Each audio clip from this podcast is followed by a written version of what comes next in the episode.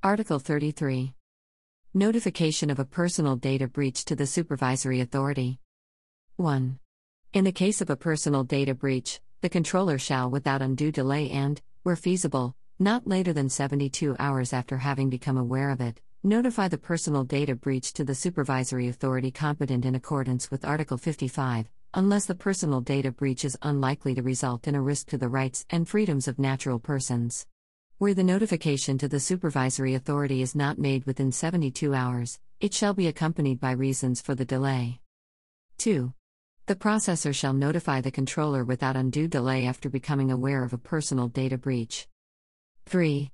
The notification referred to in paragraph 1 shall at least a. Describe the nature of the personal data breach, including where possible, the categories and approximate number of data subjects concerned, and the categories and approximate number of personal data records concerned.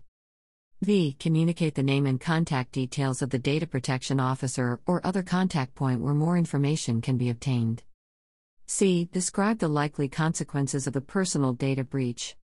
D. Describe the measures taken or proposed to be taken by the controller to address the personal data breach, including, where appropriate, measures to mitigate its possible adverse effects. 4.